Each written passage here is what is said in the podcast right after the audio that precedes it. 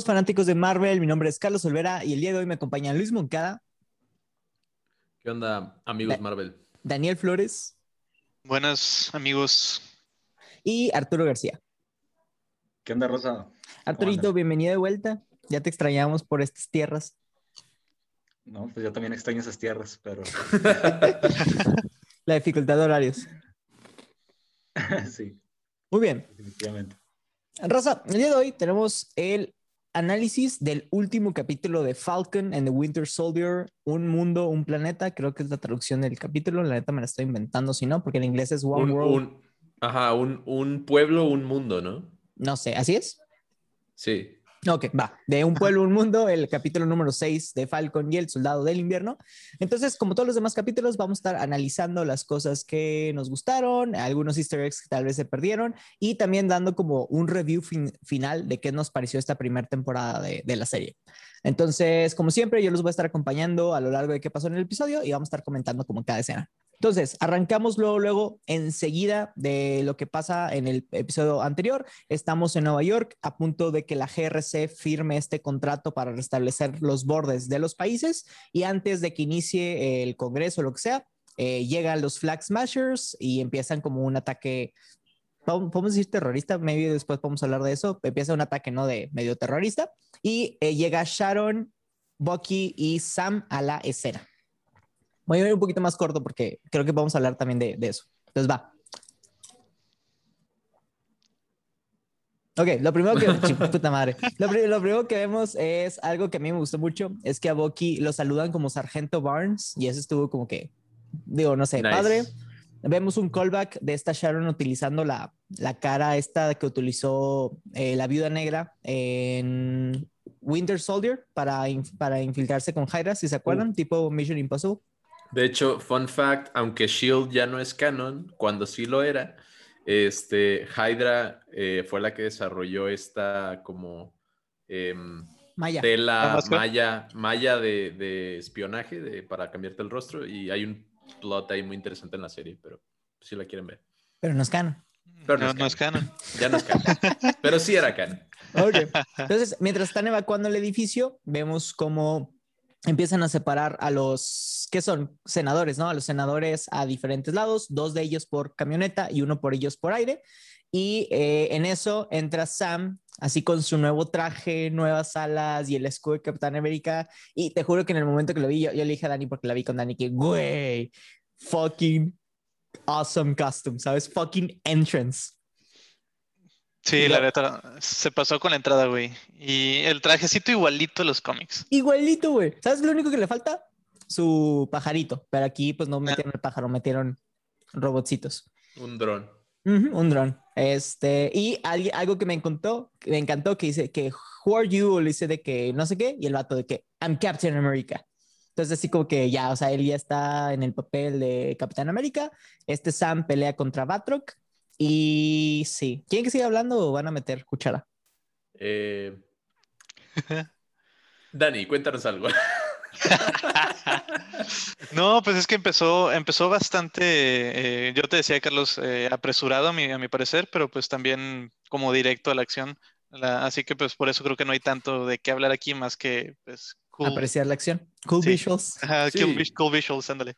Sí, est- estoy de acuerdo con eso. En, en este episodio, ahora sí como dice el meme, tuvo mucha acción y, y sí se relegó a lo mejor eh, los temas más subyacentes al fondo, ¿no? Esta vez sí, sí tomaron un segundo plano, siento yo, ante los madrazos que estaban este, repartiendo todos en este episodio, incluyendo Walker, que después vamos a hablar de ese vato. ¿Qué, qué tanto tienes que decir de ese Vamos. vato, güey? Vamos a hablar de ese vato indeed. Al final, al final. Tú te vas a meter en una pelea con Dani y yo estoy aquí para verla. A ver, vamos a ver. Eh, pero bueno, después de que pasa eh, esta escena entre varias peleas del edificio, como les mencionamos, separan a los grupos y los Flag Smashers hacen un hijack. No sé cuál es la palabra en español. Un. secuestran, Secuestraron la sala. Secuestraron este, los, autobuses y el plan de Carly básicamente es: los voy a amenazar para que no hagan esto o los mato. O sea, no. Ah, de hecho, ¿sabes qué se me acaba de ocurrir? A mí, a mí un tema muy interesante en este episodio es que te presentan en varias instancias el hecho de que Carly alcanza eh, el nivel de poder que tiene porque muchas personas simpatizan con su movimiento. Inclusive lo vemos en este secuestro cuando miembros que están des- del servicio secreto en la sala o soldados que operan los camiones de evacuación o así están de su lado porque ponen la app ¿no? y les, les dicen cosas y así, o sea, están como des- desde su lado. Y a mí me hace pensar mucho, por ejemplo, en el ataque al Capitolio en Estados Unidos, ¿se acuerdan? Este, ¿El de enero? el de, el Estados Unidos, sí. Si, no lo sabían y, y salió después, eh, resulta que en los días antes al ataque hubo senadores estadounidenses e incluso policía militar del Capitolio que les estuvo dando información e incluso tours y tips a los atacantes para prepararlos para el día del ataque. O sea, gente que trabajaba en el Capitolio, en el gobierno, les ayudó para que fuera más eficaz su ataque. Entonces a mí, a mí eso me parece muy llamativo porque significa que estas personas eran simpatizantes de los atacantes del 6 de... de se me olvidó el mes. Y, y vemos lo mismo en este episodio, o sea, el, el entretenimiento imita la vida real, ¿no? O sea, igual simpatizantes de Carly infiltrados en el gobierno, ¿no? Entonces pues, se me hace muy similar a esta situación. ¿no?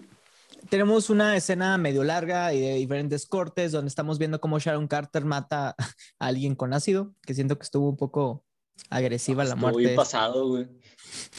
Sí, definitivamente. Ah, vemos Güey, a... nadie dijo nada aparte. No es, no es algo muy de superheroico.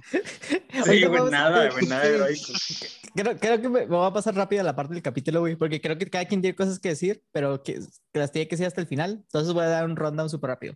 Eh, Bo- eh, Sam pelea contra un helicóptero y la, la neta creo que esa escena de acción estuvo muy buena, cómo combinaba el escudo con sus drones, con sus alas, con todo para poder eh, vencerlo. Y vemos a Bucky hace un team up más o menos con este Walker para salvar a las dos personas, eh, bueno, ambos camiones, ¿no? Entonces, Bucky, mientras se está encargando de, de quitar uno de los sellos que le metieron, Walker pelea contra esta Carly, que no entiendo cómo le ganó, o sea, no entiendo cómo Paul Walker, John Walker, perdón, puede perder contra Carly, porque recordemos esto, tengo muchos pet peeves, tengo muchos pet peeves de, de este eh, episodio, pero mira, antes, ¿por qué perdió John Walker? Porque era un humano como todos nosotros, nada más que más mamado y con un escudo. Y estos tenían un suero de que súper potente soldado.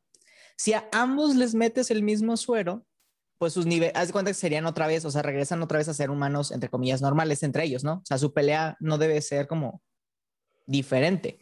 ¿Y quién gana? ¿Una morra de qué te gusta? ¿20 años? ¿22 años? ¿O un soldado que fue entrenado de que, de que el soldado americano, güey. ¿sabes? O sea, ¿quién gana? No, no para matar, güey, pero, o sea, tuvo entrenamiento soldado. Sí, pero güey. pues es el soldado desierto. O Ajá. sea, sí, o sea, no, no veo cómo Carly le pudo haber ganado, pero bueno, total. Le gana. Eh, en eso Bucky cae como a este lugar de construcción, por lo tanto no puede eh, ayudarla. Carly cuando golpea a Walker se sube a un camión, lo intenta aventar sobre un como, pues, medio acantilado del sitio, sitio de construcción y Walker eh, toma la decisión de salvar a los humanos en lugar de pelear contra Carly. Entonces ahí está bonito como el, el sentimiento de deber, ¿no? De su país, en lugar De de, hecho, venganza. Ahí también había algo bien interesante con la música. Este, el theme de Walker cuando estaba peleando con Carly, eh, por lo que leí, eh, sonó como una nota, una nota menor a cuando decide por fin rescatar a estas personas, ¿sabes? Como si esta decisión fuera un switch en su, en su pues, desarrollo. Ahí hace el switch y es el mismo theme, pero pues en una nota mayor. Y de hecho sí se nota mucho la diferencia. Sí, y, y vemos como también, o sea, ya ven que en el capítulo pasado, después de matar a, a Nico, como que tiene, no sé, como si voces le estuvieran hablando, ¿no? Sabemos como estas reacciones con su cara y así como que algo le está molestando. Y aquí empieza lo mismo cuando está tomando las decisiones, pero cuando por fin decide hacer lo bueno, como que esas voces se callan. Sí, sí, sí. Este, Pareciera, pero parece que va a ser recurrente lo de las voces, ¿eh? Yo también estoy pensando que sí. Va a ser como- pareciera creo que que, aquí está cabe. periqueado, ¿no? Como que está Ándale, ándale, todo- ándale. Y como que, ah, o sea, se centró en ese momento, como que drogas off. Ajá, ándale, como que ahí logró tomar el, el control. Mm, Y otra cosa padre que me gustó también es que regresamos un poco a lo que le, hizo, le dijo Lemar cuando estaban hablando y, y él estuvo como que reassuring en, en otra escena, eh, que Lemar le dijo en la batalla siempre tomas las decisiones correctas. También podría ser un poquito un callback este, que tuvo un momento de decisión muy definido en esta batalla. Sí, Yeah. sí, sí. Eh, intenta entonces salvar este camión, pero los Flag Smashers pues le empiezan a golpear, lo empujan, él cae justo donde está Bucky, eh, y antes de que caiga la camioneta y básicamente mata a los senadores, llega Falcon con sus mega alas y drones y lo salva, ¿no? Después utiliza un combo muy chido con su escudo para pegarles a todos y ya se reúne con Walker, con eh, Sam y con él, bueno, pues con Elway. Pero antes de que puedan empezar una pelea, llega Batroc, avienta unas smoke bombs things, entonces todo el mundo se, se escapara, ¿no?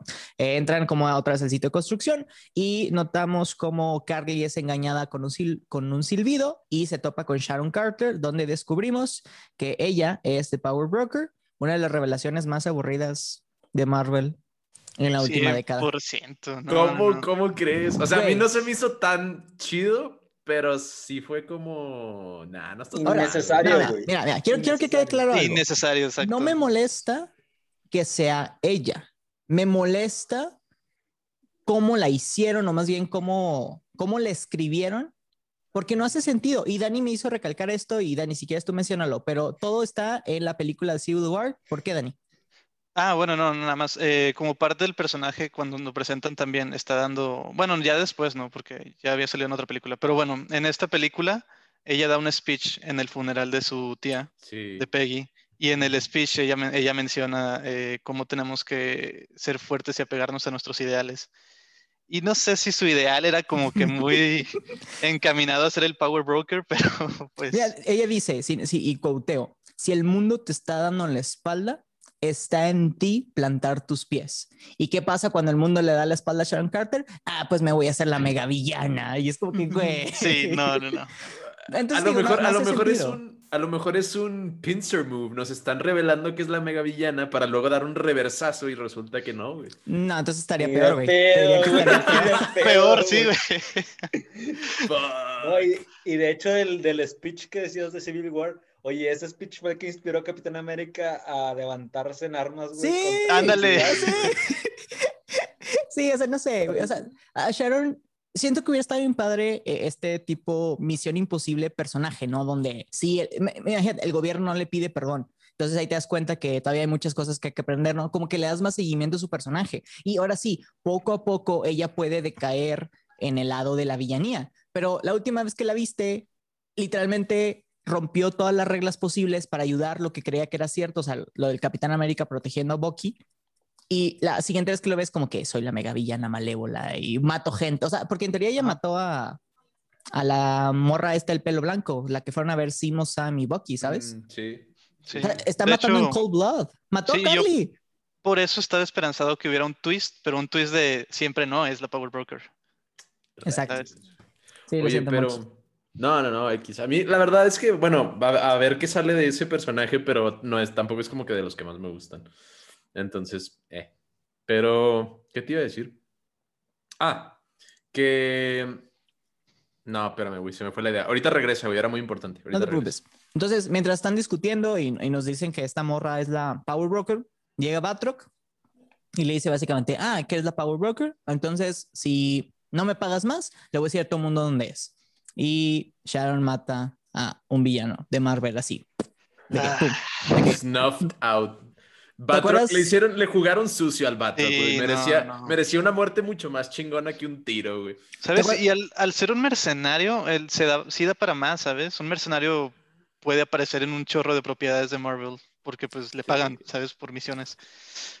Y. Aplicaron la de Crossbones en, Sí. en Civil War, de hecho, que tienes un buen villano Crossbones y de que en los primeros cinco minutos, ya, eliminado. Siguiente Sí. villano, ¿sabes? Nah, hombre. Siempre desaprovechan los villanos aquí, güey. Eh, Pero bueno. Pero bueno, entonces eh, escuchan disparos, entonces Sam eh, llega a, a donde están ahí y digo, para visión suya, Batroc está muerto, Carly le acaba de disparar a Sharon, ¿no? Entonces para él, Sharon, digo, Ca- Carly sigue siendo la villana, intenta hablar con ella, pero dice que no va a pelear. Entonces Carly como que medio se desespera, eh, empieza a golpearlo a, este Sam, Sam simplemente se está defendiendo y cuando Carly toma la ventaja y está a punto de matarlo, Sharon levanta la pistola y le dispara a Carly, ¿no? Carly antes de morirle le pide perdón a Sam y pues sí, ahí se acaba un villano que... Eh, yo, yo, yo, te iba a decir algo y ya me acordé de lo, de otro. Um, en, otro, en el otro episodio, no me acuerdo si fue hace dos, alguien, uno de los personajes menciona que Carly es, como, es una niña, ¿no? O sea, lo dicen por su edad, pero también lo dicen, siento yo, por eh, la manera en la que sobrelleva las cosas, ¿no? Y yo lo siento que lo vimos progresivamente durante la serie, o sea, Carly tiene una meta, una meta que es un mundo unificado, una meta siento yo que viene desde su infancia, pues por el, la infancia en el orfanato y que todos los niños eran diferentes, pero pues vivían juntos y así, ¿no? Entonces, es una meta o sea, es buena meta, pero progresivamente a medida que no, no consigue sus objetivos, se vuelve más y más visceral en sus respuestas y más radical y se lleva a civiles entre las patas, o sea, empieza a matar gente y, siento que, o sea, más y más no le importa cuántas vidas tenga que cobrar. O sea, el fin justifica los medios, siento yo, y volvemos a lo mismo del libro de Maquiavelo y Simo y todo esto, ¿no? Y, y, ya lo vemos hasta, incluso hasta el mero final.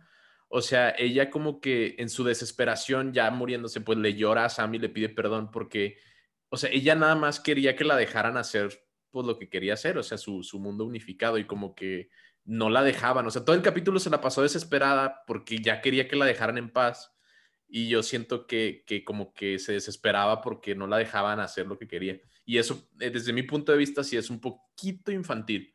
No porque sea mujer, no porque sea joven, pero sí por su tipo de respuesta ante el hecho de que la querían detener.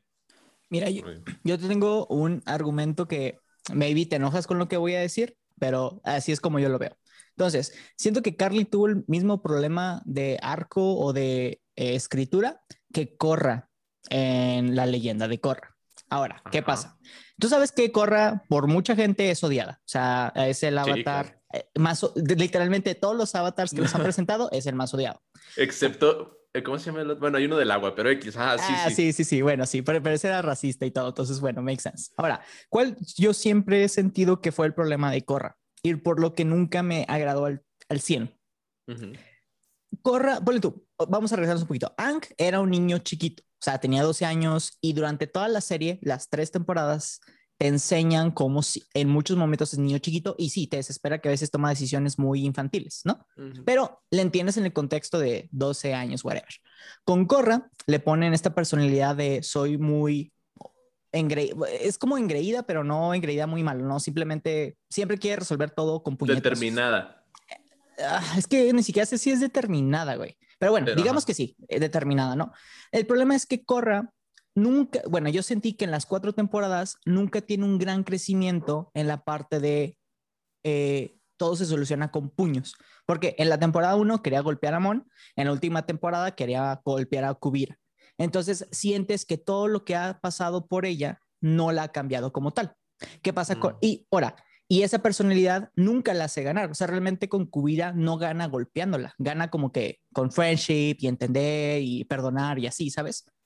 Que no es un arco que creo que se complementa con, con lo que era. Ahora, ¿qué pasa con Ang? Ang era una persona pacifista que en muchas veces te puede llegar a esperar de que, güey, ¿por qué no estás matando a X y X? Pero al final tiene su arco de, ok, el pacifismo resolvió este tipo de problema. Entonces, como que dices, ah, valió la pena como que Ang mantuviera sus principios, pero en Corra no, no la llevaron a ningún lado. Y siento que pasa lo mismo con Carly. Con Carly tiene estos principios, pero al final los principios no hicieron que pasara nada, ¿sabes? O sea, los Flex Smashers se acaban, no hace, digo, realmente el que cambia todo es Sam y Sam lo cambia con el pensamiento de let's not fight, ¿sabes? Vamos a hablar y vamos a hablar. Entonces, por eso siento que Carly como villana estuvo súper débil. Como que no estaba bien escrito el personaje, a, lo mejor, ¿no? Sí, sí, exactamente. De hecho, es algo que igual al final que vemos el recap de la serie hablo, pero pues es, creo que es de los problemas principales de esta serie. Ahí, ahí este, yo lo, yo lo que diría, y de ese momento en singular, es que cuando, cuando están peleando Sam y Carly y al final que terminan matando a, a Carly de un tiro, está Sharon, yo siento que estuvo bien ejecutado porque como espectador siempre esperas, bueno, con estas películas es de que ya se acabó la película, ya hubo una resolución, ganaron los héroes, perdieron los villanos. O sea, se, el, bueno, el bueno triunfó y el malo lo mataron o lo encarcelaron o lo que tú quieras, ¿no? Usualmente los matan, pero bueno. Hay una resolución clara de eventos en la que puedes celebrar que el malo no ganó. Y yo siento que aquí no se dio eso porque es una pelea más bien triste. O sea, Sam no quiere pelear, Carly está desesperada de que no le devuelve los, los golpes. Al final Sharon, que es la mala en teoría, le pega un tiro y no sientes que el bueno ganó ni que el malo perdió. Más bien yo sentí que mataron a una joven, o sea, yo sentí como que, o sea, no, sentí satisfacción por ver que le pegaron un tiro a Carly, cero, güey. O sea, fue como, shit, man, o sea, se pudo haber resuelto mejor, güey, no la tenían que matar. Digo, yo sé que, o sea, detonó bombas y mató gente, pero siento que, o sea Ah. No sé, güey. Un área muy gris. Para mí fue un área muy gris. Sí, no. Y, creo que podemos hacer lo mismo con Walker ya, ya al final, como dice Dani, ¿no? Porque Walker también es un área muy gris. Eh, mientras tanto, mientras Carly se estaba muriendo, Bucky y Walker logran capturar al resto del equipo de Carly mediante la, el uso del app.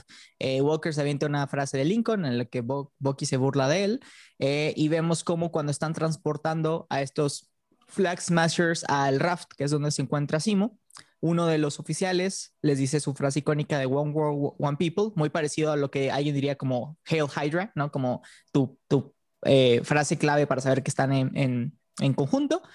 Eh, pero cuando están a punto de, pues, de arrancar, explota uno de los carros y vemos que el mayordomo de Aaron Simo, pues eliminó a los últimos super soldados del planeta fuera de Bucky, ¿no?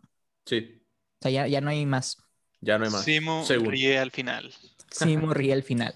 Eh, Sam regresa a, pues, no sé, a una calle de Nueva York cargando con el cuerpo de Carly y, y, se topa con una senadora, supongo que es de la India. Quiero, no sé cómo bien cómo funciona el GRC, o sea, no sé si son senadores de diferentes países o son de que senadores todos americanos. Según yo son de, diferentes países. Ok, entonces... había eh, una asiática y la, esta que dices de la India y había un americano. sí, me gustaría decir que sí, pero recordemos que ah, Estados Unidos es un país multicultural. No sé cómo funciona ahí, o sea, quién es quién, pero sí, o sea, vemos una senadora y a un senador eh, donde pues Sam les pregunta de que van a seguir con el plan, les dice que sí, y luego Sam se avienta creo que uno de los mejores monólogos de, de Marvel, donde explica cómo funcionan las tags, lo que es para él ser un capitán América negro, lo que significa para el apoyo a los países, frases muy fuertes como quién toma las decisiones en ese grupo, no son los afectados, son ustedes básicamente diciendo con privilegio, ¿no? Y si tomas la situación y la cambias por flag smashers a COVID, le queda de que perfecto, güey. O sea, ¿qué están haciendo los gobiernos? ¿Quién está tomando las decisiones? ¿Quién está siendo afectado? Entonces siento que estuvo muy, muy, muy fuerte ese mensaje, así casi, casi a punto de soltar una lágrima, ¿no? Eh, y lo mejor es que lo ve Aiseya, lo ve Jaime, Jaime, Jaime Torres. Sí, pues sí, Jaime Torres y, y su hermana, ¿no? Entonces como que también Hey, Walker, más importante, Walker, como lo vemos en su reflejo emocional, como está de acuerdo con lo que está diciendo Sam y se está dando cuenta que él nunca tuvo lo necesario para ser Captain America. Sí, eso fue de mis momentos favoritos realmente del episodio. Este, el speech completo y también las reacciones que vemos hacia el speech. Igual, no sé si al rato hablamos un poco más como quiera. Sí, sí, ya lo quiero acabar para, para poder, no más para que la gente sepa a, mí una cosa muy interesante del capítulo es la frase esta que dices tú, que dicen los Flag Smashers, que es este, un, mundo, un, pueblo, ¿no? One World, One People. Este, no sé si ustedes vieron la serie de The Hundred, los 100, pero hay un, hay un arco de una temporada donde tanto los nativos de la Tierra que viven después del holocausto nuclear, que son como salvajes, y los que vienen del espacio que regresaron de que estaban como 100 años en el espacio, en fin, para no alargarla. El punto es de que hay un segundo holocausto nuclear o algo así y entonces tienen que esconder todos en un búnker y solo cabe cierto número de gente y luego su fuente de comida se va al carajo y entonces tienen que recurrir pues a ver qué van a comer, ¿no? Entonces hay una frase en esa eh, en ese arco específicamente que la líder autoimpuesta en ese momento utiliza para gobernarlos, que es este, o eres miembro del One Crew, o sea, de la tribu, o eres enemigo de la tribu. Entonces, todo el que se le ponía en contra los mataba y recurrían al canibalismo pero así mantuvieron el orden en el búnker mientras no había comida. Al punto al que voy es este. El mantra del que estoy hablando en la serie de The Hundred se me hizo muy similar a este mantra de, del, del, grupo de los Flag Smashers, de modo que estás haciendo alusión a una tribu. O sea, es el mantra que tienen que repetir siempre para, para enfilarlos en acorde a los ideales y las costumbres de esa tribu, ¿no? Y sí se ve como que durante el capítulo que sus seguidores empiezan a dudar de ella. Bueno, desde capítulos pasados ya se les ve como nerviosos, dudosos, ¿no? Y ella siempre les refuerza este mantra de One World, One People, One World, One People, y siempre como que los, los aterriza para que hagan lo que ella quiere. Y a mí se me hace una técnica, híjole, tremenda de estos líderes. Aterriza y eh, terroriza. Sí, sí. O sea, es, la promesa, es la panacea de si haces estas cosas terribles y estos crímenes atroces, el, el resultado va a ser bueno. Y ese, ese fin justifica los medios shit, pero sutil. Me gusta. Eh, ya para el final del episodio vemos cómo Sam regresa a Luisiana, creo que es el, el, ajá, Luisiana, junto con Bucky. Tenemos una escena muy, muy familiar, muy padre. Bucky llega como el, el cuñado favorito de todos, todo guapo, todo, todo aquí cool, todo suave, cargando niños con su brazo, impresionando a la hermana de Sam. Y pues una escena final, ¿no? De, de ambos juntos. Sí, sí, ligándosela. Y, al final, pues cerramos con ellos, ¿no? Como ya en el, en el team up. Eh, Sam eh, regresa con Isaiah y tienen una conversación muy, muy padre también. O sea, que siento que estuvieron muy bien escritos los personajes de color en, esta serie. Entonces, hablan un poquito de lo que significa ahora. Eh, Sam le explica a Isaiah que entiendo tu dolor, entiendo tu posición, pero también respeta lo que voy a hacer y es parte de mi país y voy a pelear por él, ¿no? O sea, somos, básicamente somos todos parte de lo mismo y no me voy a rendir. Y le dice que le tiene una sorpresa, lo lleva al Smithsonian, donde está la exposición de Capitán América, y le muestra cómo restauró la parte de la historia donde él formó parte, ¿no? Él también fue Capitán América, él también salvó soldados y él también es un héroe nacional. Y pues sí, es ella por fin lo abraza, también casi suelta una lágrima en ese, en ese momento. Muy buenos actores, o sea, no había necesidad de tener tan buen actor que fuera Isella y... y sí, Se, se luce siempre. Carlos iba a llorar en ese punto. Estuve a punto de llorar, sí, sí, sí. Y ya cuando cierra la, la, el, o sea, ya, ya la serie, vemos como en lugar de decir Falcon and the Winter Soldier, dice Captain America and the Winter Soldier.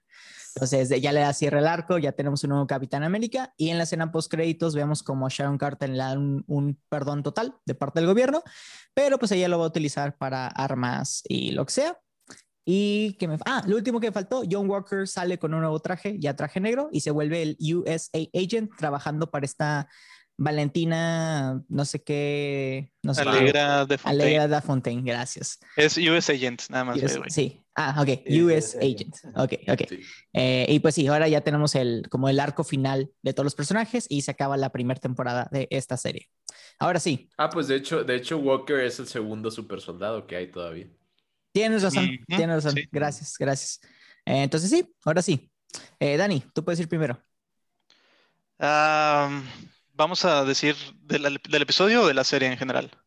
Ambos. Aviéntate todo lo que tengas que decir. bueno, del, episodio, este, como les comento, hay, hay unas partes muy, muy buenas. Eh, contrastando con estas que ya mencionaste que no te parecieron mucho. por ejemplo, el final, el desenlace con Isaiah también, el speech eh, estuvo genial también. El speech en especial me pareció eh, muy, muy bueno. Eh, se me hizo que habló de puntos muy importantes. Uno que me gustó mucho fue el de las etiquetas. Este, que él menciona, pues, que realmente nosotros ponemos muchas etiquetas y lo dicen de forma, global, también eso me gusta. En general ponemos etiquetas a la gente este, sin realmente pararnos a pensar eh, los puntos de vista de estas otras personas, ¿no? este, igual también me gusta, me gusta comparar eh, esta parte de las etiquetas con el personaje de Walker, que la serie usualmente lo, utilizó para muchas cosas, ¿no? Monkey ya también ha hablado mucho de él. Este, pero para este punto en específico lo utilizó precisamente eh, para demostrarnos cómo funciona este, esta parte de las etiquetas, ¿no? Eh, Walker, al inicio, primer episodio, primer eh, escena en la que sale cuando, cuando sale nada más en la tele y guiña el ojo, lo introducen para que la gente lo odie, realmente. No, no, es como un, un, muy, una muy buena introducción o muy heroica, ¿no? Este, y sin embargo, luego al siguiente episodio nos muestran el punto de vista completo de Walker eh, para lograr simpatizar un poco con él. Tras lo cual, después nos muestran cómo regresa otra vez eh, su lado feo, ¿no? Este, todas estas dudas que tiene, eh, los prejuicios también que llega a tener con otras personas. y pues nosotros, porque también me incluyo, nosotros, la gente en internet, todos los comentarios que veías de Walker era, eran comentarios negativos, ¿no? Todo el mundo lo odia, etcétera. Este, realmente muy pocos, o yo vi muy pocas personas defendiéndolo. Eh, pero pues en este episodio regresamos una vez más a que nos demuestran que Walker es una persona. Eh, nos demuestran la parte en la que ya logra tomar la decisión correcta en una parte de la batalla. Este, eh, como dices también es eso, lo que mencionaste hace, rato, Carlos, la parte de, de, que parece que está lucha contra unas voces, también eso también es, es como, lo humaniza mucho este episodio, ¿no? Y, también pues al final que lo vemos genuinamente feliz con su esposa, este, al fin logramos verlo como lo que es, ¿no? Walker es, pues, eh, creo que ya te había dicho, Carlos, es un humano como cualquier otro. Este no es un superhéroe definitivamente, pero pues tampoco es un monstruo. Y el asunto es que nosotros también nos apresuramos un poquito a etiquetarlo. Por eso digo que tal vez se relaciona un poco o se demuestra el punto que Sam está hablando este, la única cosa también es que hay que saber trazar un poco líneas. Em, tanto Walker como los Flag Smashers hicieron cosas terribles. Em, Walker eh, sí cometió un crimen, sí mató a alguien, sí es un asesino, sí merece, tal vez no la etiqueta, pero pues eh, sí lo es, ¿no? Como tiene, entra en la definición de asesino. E igual los Flag Smashers tenían un, o nos cuentan que tenían un objetivo muy noble, pero también cumplen con estas características para conocerlos como terroristas. Así que tal vez hay que tener mucho cuidado con las etiquetas y hay que pensar en lo que hay detrás. Hay que simpatizar, pero pues también hasta cierto punto.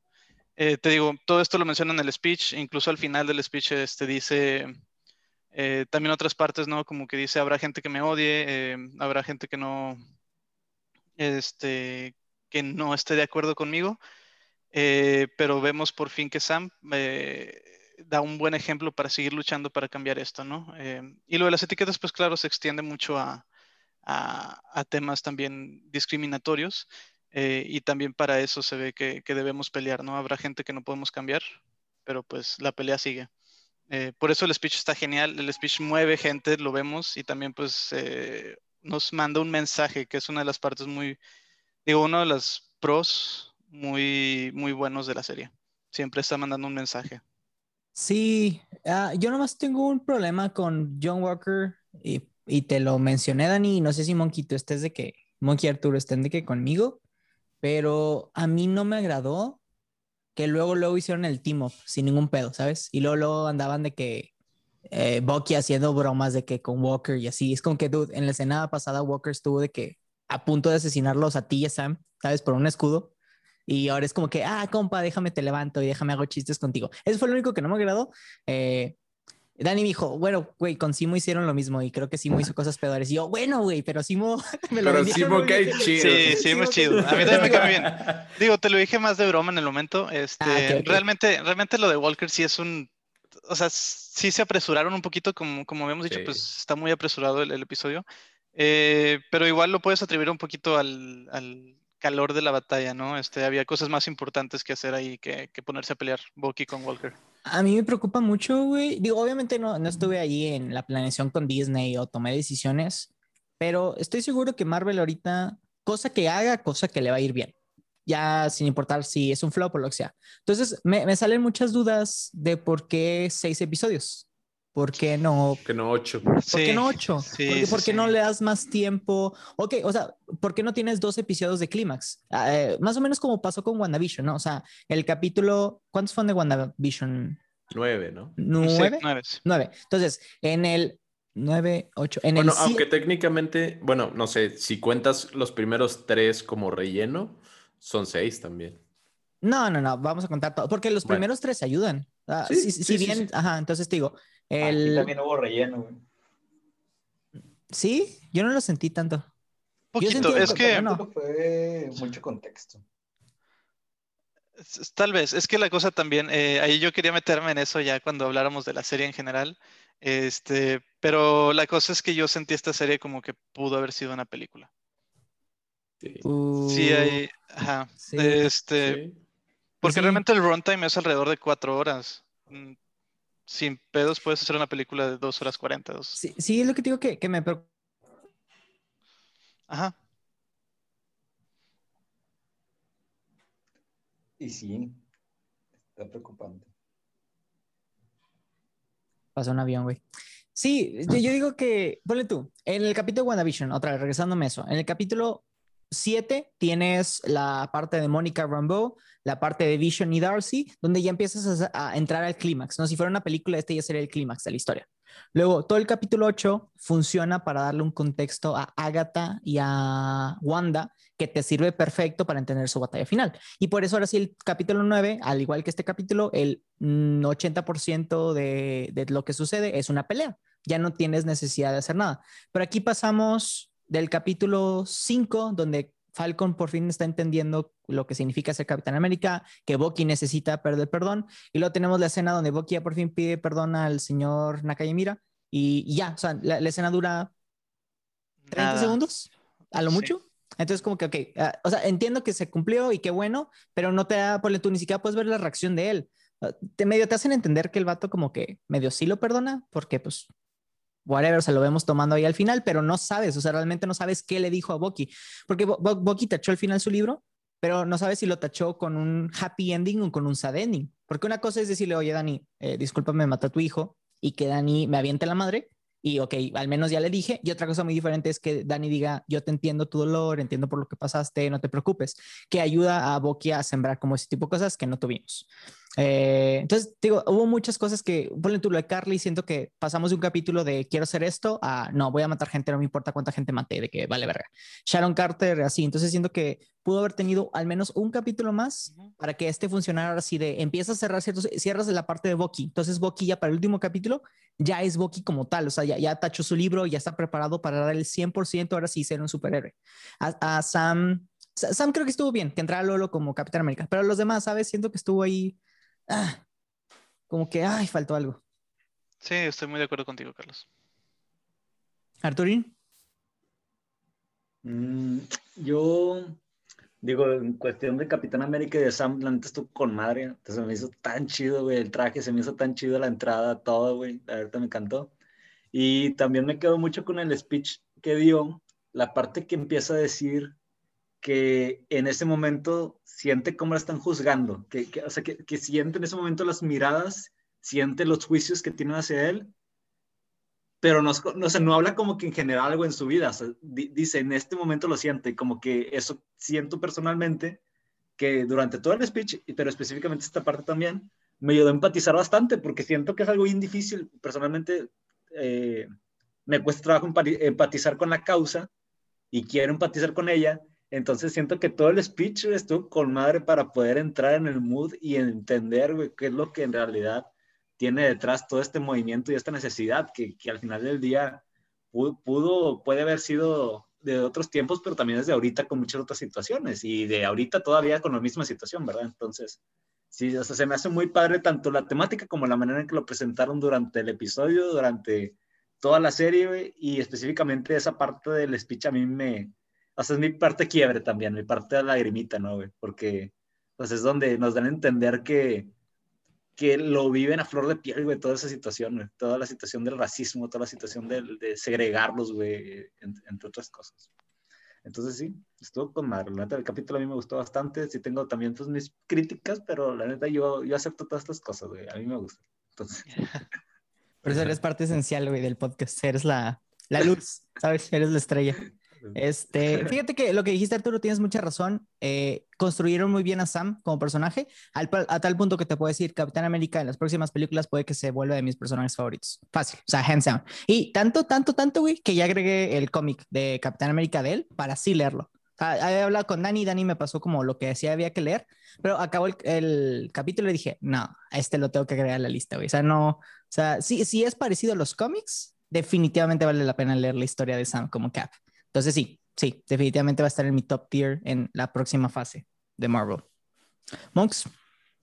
Pues qué bueno que fue Arturo primero porque me da chance de, de continuar en lo que yo iba a decir. Quemarlo. no, no. Este, al contrario, estoy completamente de acuerdo. Mira, yo creo que cuando Sam entra en, en cuadro con los senadores y, y estos le agradecen por, por salvarlos y todo, ellos, ellos dan por hecho de que, ah, pues ya nos salvaron, ya está, se arregló todo el día y a lo que sigue, ¿no? Y Sam, si los, los pone en el reflector, los cuestiona y haciendo un, un papel eh, civil muy importante que es cuestionar tus líderes, desde mi punto de vista, y los pone, como dicen los gringos, en la silla caliente. O sea, a ver, ¿qué van a hacer? ¿Por qué lo van a hacer? ¿Por qué no toman en cuenta que sus decisiones afectan a millones de personas y ninguna de esas personas está en la misma habitación cuando se hacen estas decisiones? Este, ¿por qué me desestiman? De que, o sea, ¿por qué le dicen de que tú qué sabes? Y el vato de que, oye, pues espérame, güey, pues si, si yo sé cosas, o sea, como que lo desestiman muy rápido, de que tú no vas a saber cosas de política o de decisiones, ¿no? Y es como, güey, pues también son vidas reales y, y consecuencias reales, ¿no? Y, y, yo siento que esa es un, y una posición muy interesante para una persona de color, porque muy, muy a menudo vemos en la vida real cómo a las personas que son de grupos marginados, eh, el, el, grupo que es el mayoritario les gusta que sean aplacables, o sea, que no alcen la voz, que no cuestionen, que se mantenga como el status quo, ¿no? Porque pues que te confronten y te cuestionen tus privilegios y tu supremacía sí incomoda. Entonces yo siento que esta imagen de un Sam cuestionándoles su privilegio los pone muy incómodos y eso podría ser con, con cualquier persona, ¿no? Y lo mismo de las decisiones, o sea, muy a menudo en la vida real vemos cómo los gobiernos legislan sobre el matrimonio igualitario, sobre la adopción homoparental, sobre los derechos de las mujeres, etcétera, etcétera, cuando no hay mujeres, ni personas LGBT, ni personas indígenas, ni personas afrodescendientes en los comités o en las cámaras cuando estas leyes se legislan. Entonces, para mí, para mí ese speech, pero eso, eso en particular me, me pega muy cerca de casa. O sea, cuando eres una persona cuyos derechos o cuya existencia misma se está legislando en la presente en esas cámaras, es un sentimiento de impotencia muy, muy fuerte. Y yo, lo, o sea, yo sí lo siento en vida real. O sea, yo, como alguien que, que, lo ha experimentado, puedo decir que le atinaron 100% a ese speech. O sea, yo quedé... O sea, podrías estar hablando de cualquiera, no, ni siquiera de, de gente de color. O sea, podría ser cualquier grupo. Uh -huh. y, y ahí estás. O sea, Sí, muy fuerte, muy fuerte el speech, pero sí solté la lagrimilla igual yo y uh -huh. muy buen capítulo en general, aunque muy apresurado, como ya dijimos. Muy bien. Y ahora, con, con esos comentarios que dijeron, viene la pregunta del millón. ¿Cuál serie estuvo mejor? ¿WandaVision o Capitán América y el Soldado del Invierno? Tan, tan, tan. Arturo. ¿Por qué, Arturo? Yo, yo tengo mis reservas.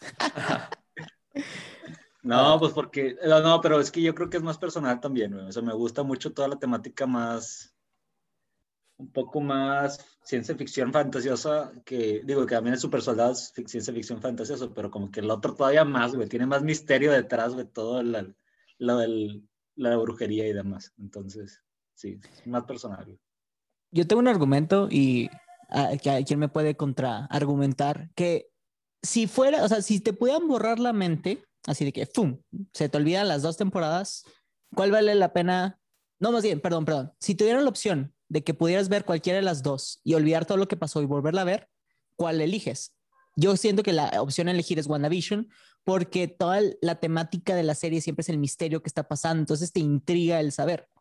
Pero si me dices, maybe, ¿cuál volverías a ver? Creo que me iría más por la de Capitán América porque eh, una vez que detalles. sí, una vez que en WandaVision ya entiendes como todo, es como si ves la película de Now You See Me, la de los magos.